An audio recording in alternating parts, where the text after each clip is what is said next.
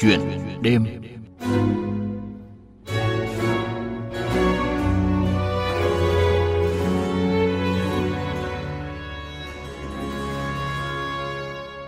Thưa quý vị và các bạn, Tết Trung Thu mang đậm giá trị truyền thống của người Việt.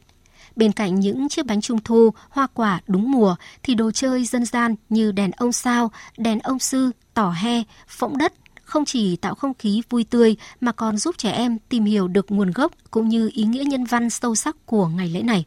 Cũng thông qua những món đồ chơi dân gian này, ông cha xưa đã gửi gắm những lời hay, ý đẹp, tư tưởng và giá trị văn hóa truyền thống lâu đời để dạy dỗ, nhắc nhở con cháu về lối sống, đạo đức làm người. Ngày nay khi các trò chơi hiện đại chiếm ưu thế, nghề làm trò chơi truyền thống cũng có xu hướng mai một dần. Tuy nhiên vẫn còn rất nhiều gia đình làm nghề truyền thống luôn mong muốn gìn giữ và truyền dạy cho con cháu tinh hoa dân tộc thông qua những món đồ chơi dân gian. Mục chuyện đêm hôm nay, chúng ta cùng nghe chia sẻ của nghệ nhân Phùng Đình Giáp, người dành cả cuộc đời giữ lửa nghề nặn phỗng đất ở Bắc Ninh và thợ thủ công Nguyễn Thị Thanh Loan, thợ sản xuất đèn lồng truyền thống ở Hà Nội. Chuyện đêm nơi chia sẻ, lắng nghe, cùng suy ngẫm, trải nghiệm.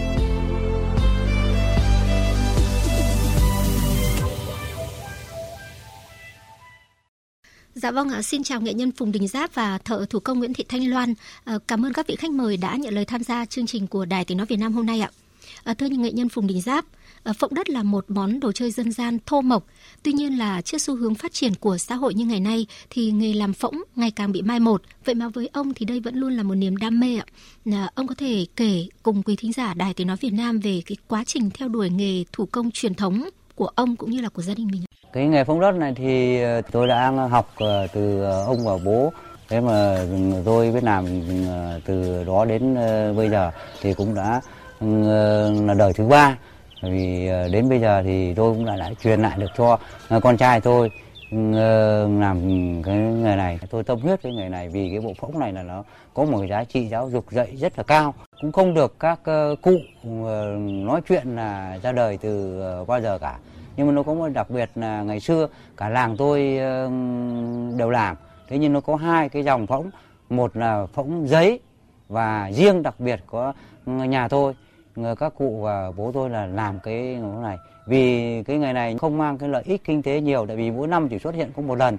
Cho nên là cái nghề phóng ờ, giấy thì là đã mất từ lâu rồi, không ai làm gì nữa. Nhưng tôi với tâm huyết với cái nghề này vì ờ, tôi thấy cái nghề này là của ông cha tôi đã sáng tác ra làm. Cho nên tôi muốn giữ gìn cái đồ chơi dân gian cổ truyền của ông cha tôi để lại. Mà hơn nữa nó là một cái cái đồ, cái gốc đất này là một cái bộ để giáo dục các thế hệ trẻ rất là tốt không những cả ờ, lớp thế hệ trẻ mà còn nhắc nhở luôn cả chính bản thân mình nữa ở trong các lễ hội rằm trung thu thì à, một món đồ chơi không thể thiếu đó là những chiếc đèn lồng. Ở giờ đây khi mà xã hội ngày càng phát triển thì à, đèn lồng nhập khẩu và hiện đại chạy bằng pin, đèn led nhấp nháy rồi là có thể phát ra âm thanh. Ờ, những cái chiếc đèn lồng như thế này thì được bán tràn lan trên các phố phường. Thế nhưng mà những cái chiếc đèn lồng truyền thống thì vẫn là những cái món đồ chơi không thể thiếu. À, bạn Nguyễn Thị Thanh Loan là thợ thủ công cho một gia đình sản xuất đồ chơi trung thu truyền thống lâu đời. Bạn thấy điều này có ảnh hưởng gì đến việc sản xuất đèn lồng truyền thống của gia đình mình không?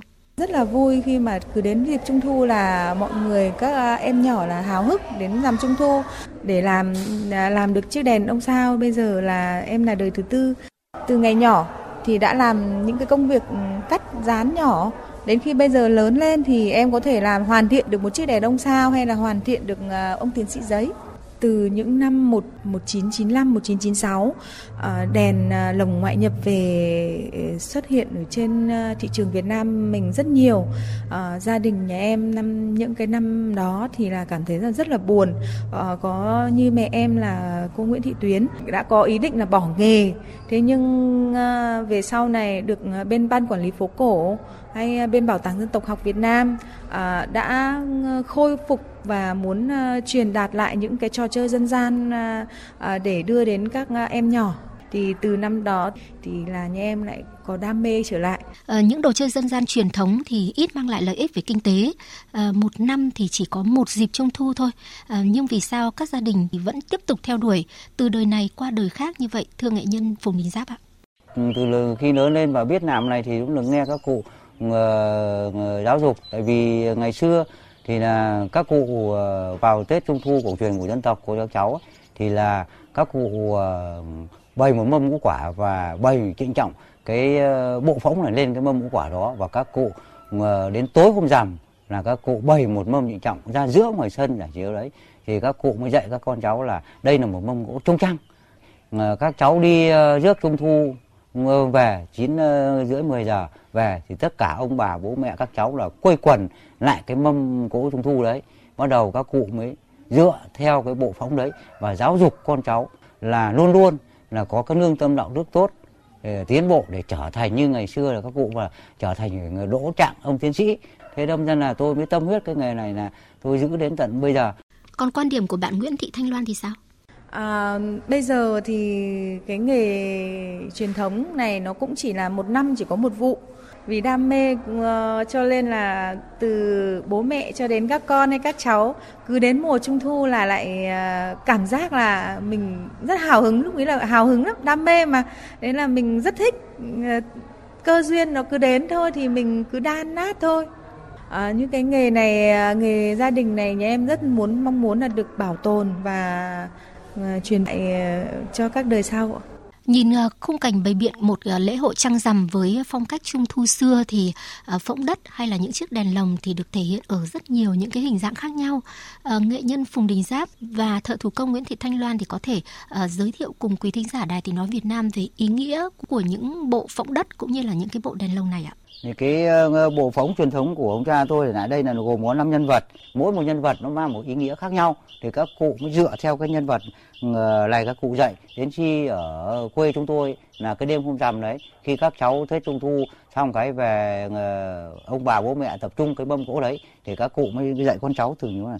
Thì các cụ dạy là cho biết là đây là một cái ông sư phận được nhưng các cụ dạy con cháu phải có lương tâm từ bi, đức thiện, làm sao phải có một cái lương tâm tốt, trở thành con người tốt. Đó là một nhân vật thứ nhất là đứng trung tâm giữa. Thế còn cái nhân vật thứ hai đứng bên cạnh, bên ờ, phải này thì là các cụ lấy tên đây là ông phụng đứng, nói lên thế hệ già, nói thế hệ già. Thì giáo dục để cho các con biết, có này thế còn một cái nhân vật thứ ba đứng bên cạnh bên trái này thì là nó có hai tên. Ngày xưa thì là các cụ gọi là ông phụng ích, nhưng mà nó có cả tên là em bé của trần u bông hoa thì các cụ dạy con cháu, đây là thế hệ của các con các cháu. Và hai cái thế hệ này là cái, nói lên cái sự nối tiếp, không bao giờ mất đi được. Tại vì hàng giây, hàng giờ, hàng phút đều sinh ra em bé. Và hàng giờ, hàng giây, hàng phút, các cụ già đến tuổi rồi, cái số là phải mất đi hoặc ốm đau mất đi. Nhưng mà nó là cái sự nối tiếp, không bao giờ, truyền thống không bao giờ mất đi được. Thế còn cái nhân vật thứ tư là nhân vật rùa này. Thì các cụ dạy các con cháu, làm sao không được lúc nào lùi bước lúc nào phải có một cái chí ý tiến lên. Tại vì sao? Vì con rùa này ở biển cả mênh mông như thế nó gắn liền với biển cả mà nó vẫn tồn tại lại được. Nhưng nó phải có sức mạnh thì mới tồn tại lại được. Thì hơn nữa là đã có ở nước của mình đã có uh, truyền thuyết rồi là ở đất nước mình rồi, rồi rùa hồ gươm rồi uh, thần hương quy. Đấy là có một cái ở đất nước việt mình ở nhân tách hóa ra rồi. Thì nói chung là rất mình biết. Thế còn nhân vật thứ năm này con là con chim. Nhưng mà nói chung thì rất là loài nhiều loài chim như cụ đây là bảo con cháu đây là một con chim hòa bình. Vì con chim hòa bình lúc nào cũng mong muốn uh, bay cao lên bầu trời để mang cái khát vọng hòa bình và dạy con cháu lúc nào cũng phải có uh, cái hòa hợp hòa hợp với tất cả các mọi người anh em bạn bè bố mẹ nói chung là hòa và lúc nào cũng mang cái khát vọng hòa bình. Thế thì cái bộ phóng này thì ờ, khi tôi được biết như thế thì tôi ngẫm nghĩ thấy rất có giá trị không những là các cháu, mà chính bản thân mình tại vì ờ, nói thật là từ ngày xưa ấy, ở các nơi khác thì không biết như đến cái mùa dịch trung thu này mà cứ sắp đến trung thu là các bà, mẹ, ông bà ở đây là lúc nào phải dỗ con cháu thôi. Ngoan ngoãn đi, xong là đến rằm là ờ, ông bà bố mua cho bộ phóng về để bày trung thu. Bây giờ hiện tại là thị trường nó rất rất nhiều chiếc đèn ngoại nhập, khác với chiếc đèn truyền thống. Như chiếc đèn ông sao thì mình ờ, có thể tượng trưng cho ngôi sao năm cánh trên bầu trời hay uh, hai lá cờ cờ đỏ sao vàng là tượng trưng của nước Việt Nam ta còn ông tiến sĩ giấy thì là uh, từ ngày xa xưa đến giờ các cụ vẫn uh, mong ước rằng các con uh, trong năm học đầu năm à, có một kết quả tốt là ước mong của phụ huynh hay học sinh à, mong muốn con à, một năm học thành tài À, còn à, đèn thỏ thì là sự tích của chị Hằng Nga. Đấy còn à, đèn tôm, đèn cá, đèn công về sau này sáng tạo ra. Thưa quý vị và các bạn, như nghệ nhân Phùng Đình Giáp và thợ thủ công Nguyễn Thị Thanh Loan chia sẻ, giờ đây tuy xã hội phát triển, nhiều đồ chơi hiện đại xuất hiện, nhưng với giá trị văn hóa sẵn có của các trò chơi dân gian truyền thống, nhiều phụ huynh đã chú trọng mua những chiếc đèn lồng truyền thống cho các con trong dịp Trung thu. Nhiều nhà trường đã tổ chức cho học sinh trải nghiệm làm đồ chơi dân gian đưa vào các buổi học ngoại khóa của nhà trường nhằm giáo dục cho trẻ em biết và giữ gìn phát triển văn hóa Việt. Cô Nguyễn Thị Thu Hồng, giáo viên trường Trung học cơ sở Lê Lợi, quận Hoàn Kiếm, Hà Nội tâm sự. Mỗi một năm một mùa thì là nhà trường sẽ có một cái kế hoạch riêng ở một địa điểm riêng. À, năm nay các con được tìm hiểu và phối kết hợp với cả bên à, à ban à, dự án à, của chương trình phố cổ. Thì có những năm thì các con sẽ được tham gia vào lễ hội trung thu tại phố Bích Họa Phùng Hưng thì uh, mỗi một năm nhà trường sẽ có một chương trình riêng vào mỗi dịp trung thu như thế này cho các con. Được trải nghiệm tự tay hoàn thiện một chiếc đèn ông sao, em Nguyễn Nam Duy, học sinh lớp 7 ở Hà Nội rất thích thú. Hôm nay con đến đây con được nghệ nhân hướng dẫn làm đèn ông sao và khám phá Trung thu của Việt Nam. Con thấy buổi hôm nay rất vui và học được khám phá nhiều từ Trung thu Việt Nam. Con trải nghiệm làm đèn ông sao ở đây con cảm thấy rất vui. Sản phẩm con làm được mang về để tham gia chợ đèn vào đêm trung thu. Vâng trở lại với cuộc trò chuyện với à, nghệ nhân Phùng Đình Giáp và thợ thủ công Nguyễn Thị Thanh Loan ạ. À, để học sinh có thể tự tay thực hiện được một món đồ chơi truyền thống như thế này thì các em phải thực hiện qua các bước như thế nào ạ? Khi nhìn thấy một cái bộ phóng nhân vật này nó rất đơn giản. Thế nhưng mà nó làm thì rất mất nhiều công thì tỉ mẩn rất nhiều công công đoạn. Thế đâm ra là Ờ, nó cũng ờ, rất là khó. Trong đó cái đoạn đấy khó nhất là chúng ta đi ờ, kiếm đất sau đến nặn và đến tô vẽ. Thế còn thì tất cả công đoạn từ đầu thì đầu tiên là chúng tôi phải đi kiếm cái viên đất sét này. Đất sét này thì chúng tôi đào dưới sâu lòng đất từ tầm 2 mét rưỡi cho đến 3 mét mới được một cái lớp đất thó này. Mà đất đất thó này nó không có nhiều, nó chỉ đến 20 đến 25 phân là hết. Và đào được rộng bao nhiêu thì chỉ đến lấy được mức độ đó. Đến khi chúng tôi lấy được cái hòn đất sét này về rồi thì chúng tôi đem phải khẩn trương à, mang phơi nắng cho khẩn trương khô và cất đi. Chứ nếu uh, bị bạc và mưa thì nó sẽ mất một cái um, chất của cái đất thó đi. Đấy, sau khi chúng tôi phơi ờ, khô cất đi rồi thì cứ đến mùa trung thu uh, cổ truyền của dân tộc của các cháu thì là người gia đình tôi lại bắt đầu mang cái đất thó đấy ừ, cho vào cối giã xong lấy dần dần nhỏ như là một cái bột mì để mình ăn. Và sau khi đó thì chúng tôi lại phải đi ngâm cái giấy bản. Ngâm giấy bản trong khoảng độ một tuần. Đấy, một tuần thì sau khi ngâm được dừ rồi lấy tay bóp dừ như cháo chúng tôi lấy uh, hai cái thứ uh, đất thó được dần đấy và cái giấy đấy trộn lẫn với nhau và đập làm sao cho nó dừ nhuyễn. Khi cầm lên tay nó không dây dính ra tay đó thì mới đảm bảo được cái chất lượng của ờ, của cái viên đất để làm làm sản phẩm thế khi làm xong được đất rồi thì chúng tôi bắt đầu tiến hành đi nặn. Nếu đi nặn thì xong chúng tôi lại phải đem ra phơi nắng. Nhưng nó tùy theo từng nhân vật. Nếu nhân vật nhỏ thì khoảng một ngày ngày rưỡi. Nếu nhân có những nhân vật to ba ngày có nhân vật. Như bây giờ, hiện tại đến bây giờ tôi làm có những nhân vật tới gần nửa tháng mới khô.